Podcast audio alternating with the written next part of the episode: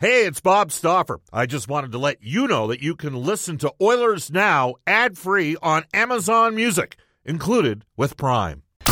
We return to Oilers Now with Bob Stauffer. Brought to you by World of Spas, Edmonton's number one hot tub and swim spa dealer. The ideal place to start your daily vacation on Oilers Radio.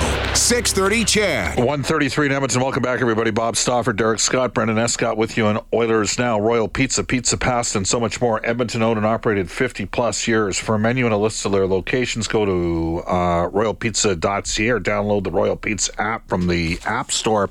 14 locations in the Edmonton area, one in uh, Red Deer, five in Calgary, one in Regina, one in Saskatoon. Stauffer recommendation Royal Pizza, the Mediterranean chicken. Uh, so we were talking to John Shannon just before break. David Staples coming up from the Cult of Hockey uh, about the about the Elks, and I and I said to John, like I get lots of texts complaining about the name change and saying they're not buying and.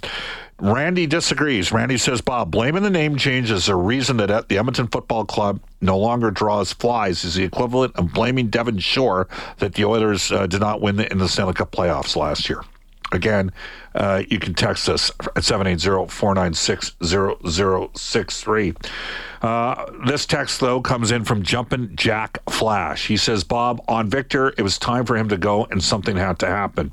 Uh, is the name change the only thing that got wrong? No.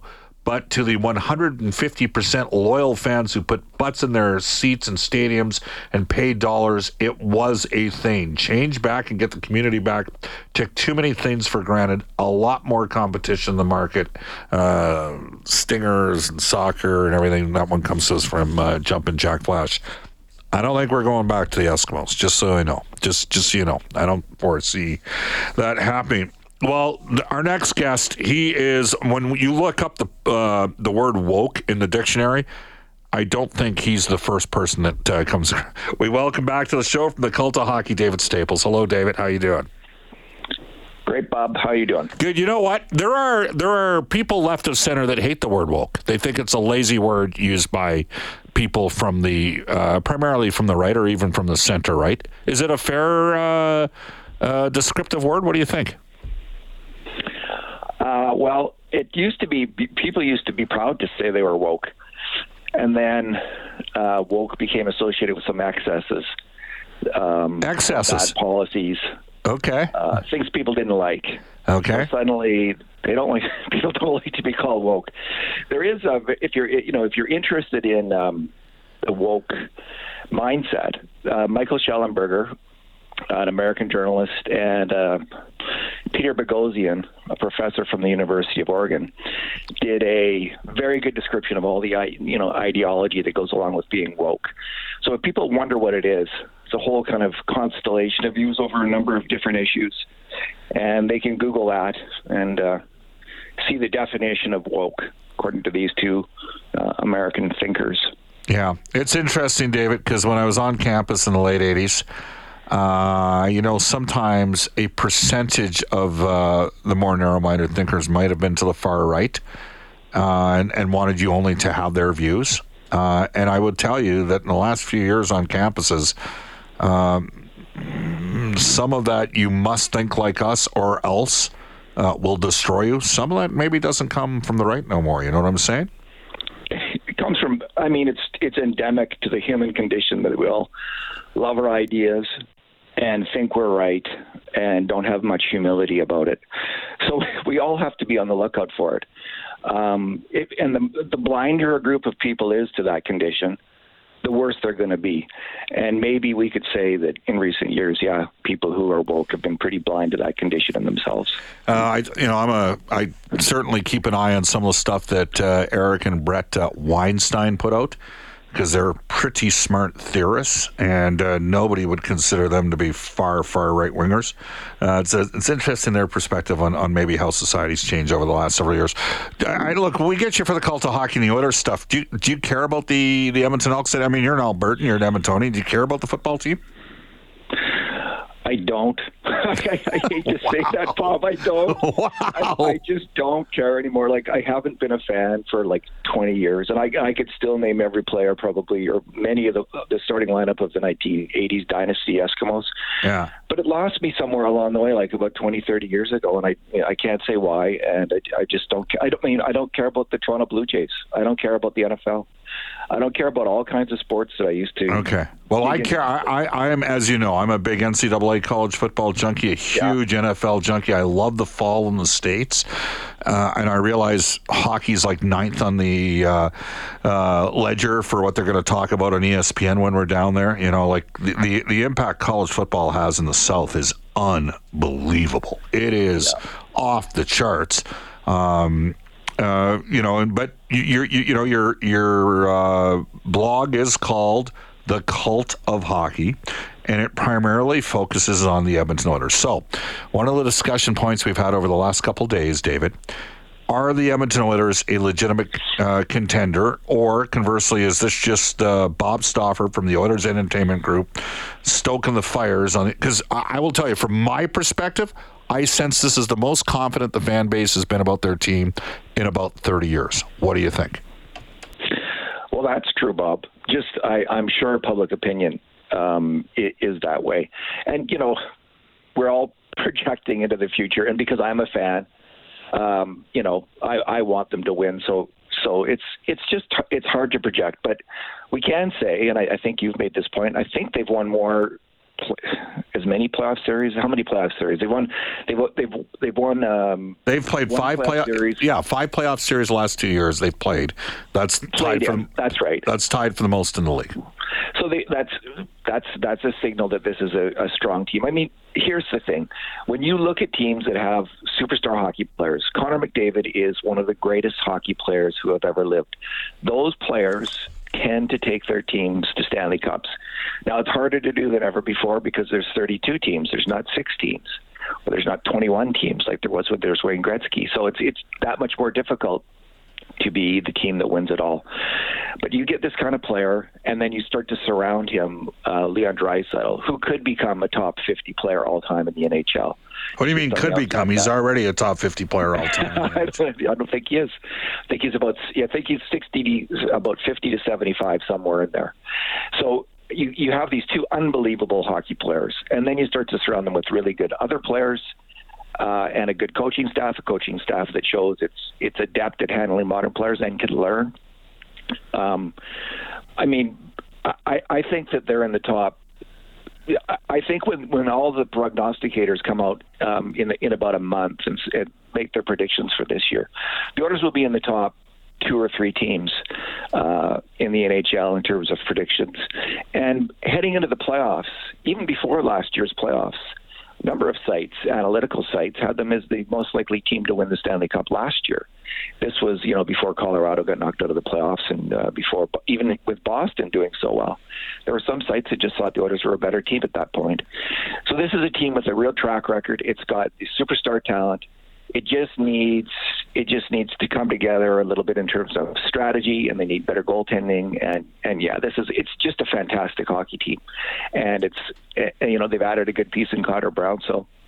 I, I don't know. I, I just think they're going to win the cup, but uh, again, I'm biased. I, I think you know two of the guys that they got to get some traction with, David, are going to be Dylan Holloway and Philip Broberg. And I know people say, "Well, wait a sec, Stoff."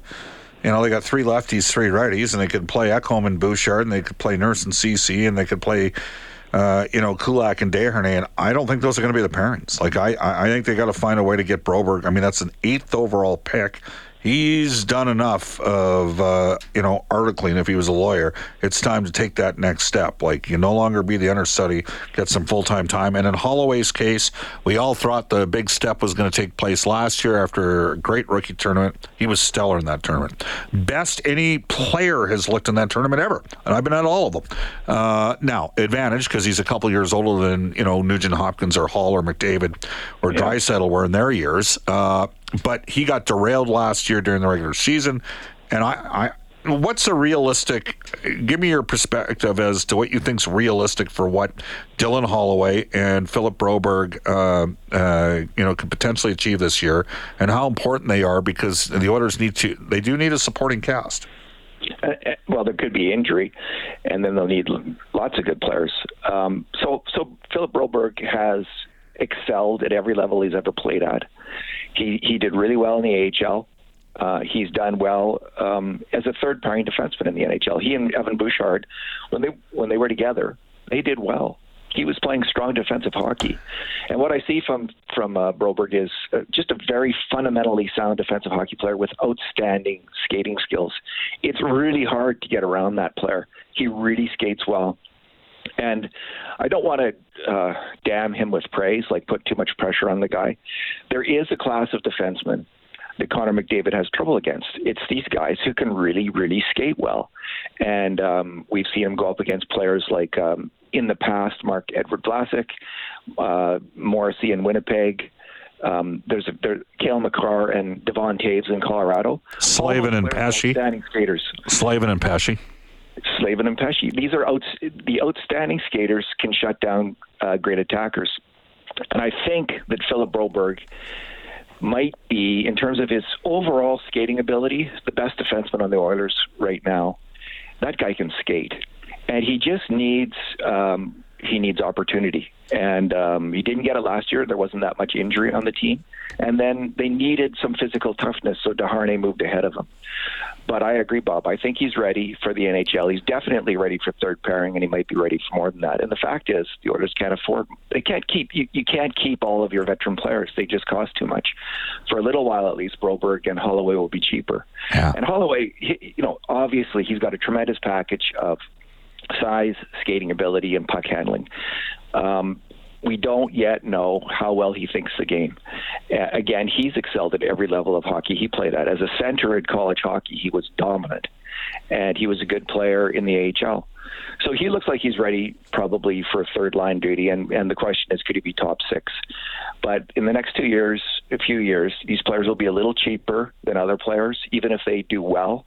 And um, this is why they, the Oilers need them to step up because they're not going to be able to keep all of their high priced players. They're going to have to move out some of them, and they, they're going to need constant turnover on this team. Yeah, well, uh, we'll we'll have to uh, wait and see what ends up uh, transpiring on that front. You uh, you wanted to talk about the Edmonton Oilers adding a player from the Toronto Marlies.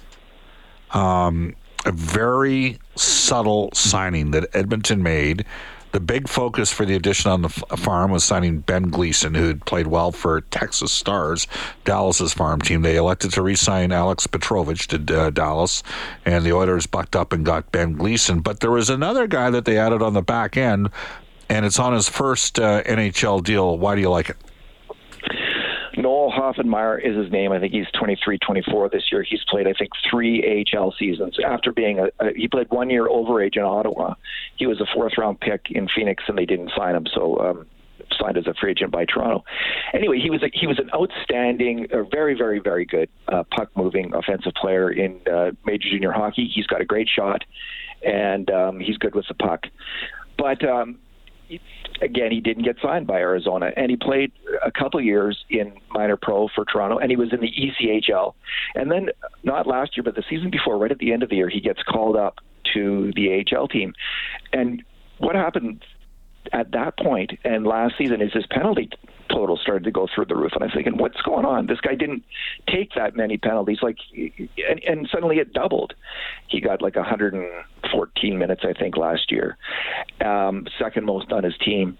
And it turns out he got in a lot of fights. He got into six fights last year, which is a lot of fights now for a player, and two fights at the end of this. Uh, previous season when he played 10 games when he was called up from the ECHL to the AHL. So I went to hockeyfights.com and I just was wondering, okay, what's going on in these fights? And again and again and again, Bob, Noel Hoefenmayer was coming to the aid of teammates who got clobbered with nasty hits. He was standing up for them in, in fights. And I think it suddenly occurred to this player who who has possibly always had or could have the skill to play as a bottom pairing defenseman in the NHL possibly. Like the skill is there.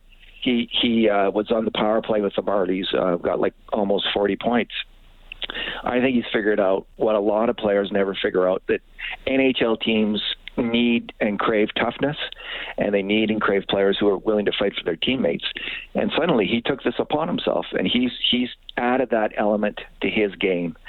And uh, I I think it's a really tough element to add if you're not used to doing that, and I don't think he was because it's, to get in fights. So you, you, when we listen to fighters, we hear about the stress before games, the fear that they that they have. But this guy suddenly decided he I think he's decided he wants doesn't want to be in the ECHL, maybe not the HL. He wants to be in the NHL, and he's going to get there not just with his skill, but he's going to start adding that real uh, hard physical element to his game. Great stuff, David. Thank you for your time. Not everybody loves you. You think that's okay? You know what they used to say, right? Ken Reid used to say this love me or hate me, just don't like me. I think based upon some of the texts that I'm getting right now, you've uh, you've got that in our marketplace. So congratulations. Thanks, Bob. I think the only people who want to be loved are like Joseph Stalin, you know, the great dictator. They want everybody to love him. So I think that's not a very good trait to have. I, I, am sensing today there's a lot of people that admire a lot of Stalin's work these days. Anyhow, thanks, man. Thanks, Bob. You've at 148 at Edmonton. Uh, this is Oilers Now. This is Oilers Now with Bob Stauffer on Oilers Radio, 630 CHED.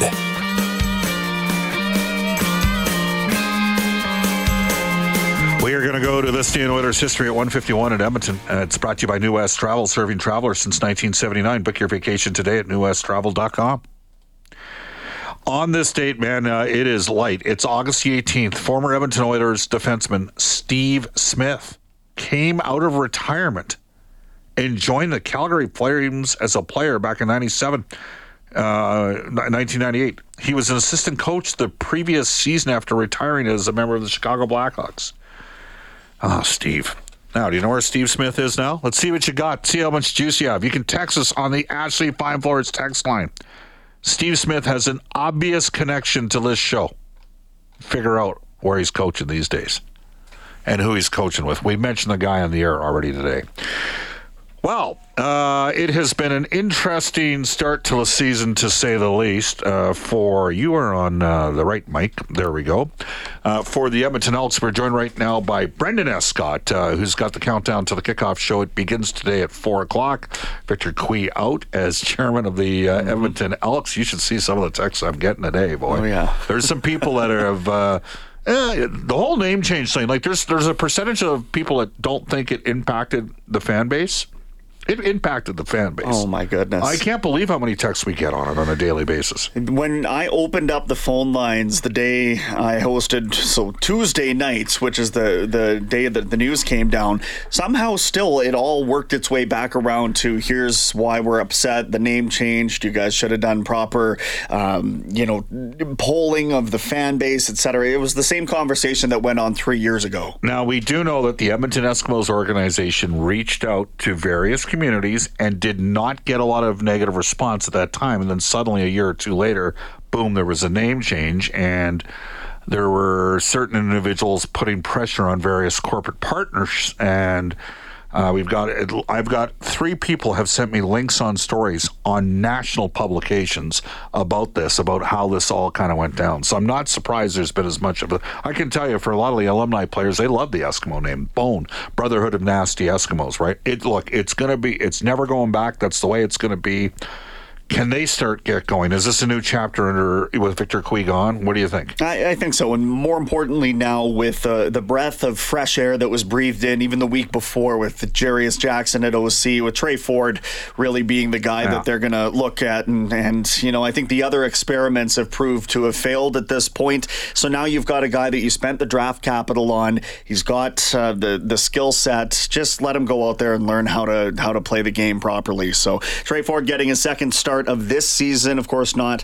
Um, he had the experience last year. Actually, won his only career game as a starter in Hamilton. It's his homecoming game. He grew up in Waterloo. They uh, know him and love him out there in that region. So he's got a lot of uh, a lot of family and friends coming out once again, and hopefully Edmonton's able to manufacture a similar style win to last year, which was a defensive fumble with about 88 seconds left in the game to swing things. All right, uh, what time? Who do you got on the uh, countdown to the kickoff show? Go, Brendan well, we, uh, we're going to talk with uh, Blake. If you missed the conversation that I had with Tom Richards on Inside Sports, we are going to play that one again. Just bring everything back around, maybe put a bow on the Victor Cui situation for the week, and we'll get you set for, uh, of course, what's a pretty important Week 11 matchup as Edmonton still searches for their first win against a three and five Tabbies team. Coming up on tomorrow's edition of Oilers Now, Edmonton winger Evander Kane will join us.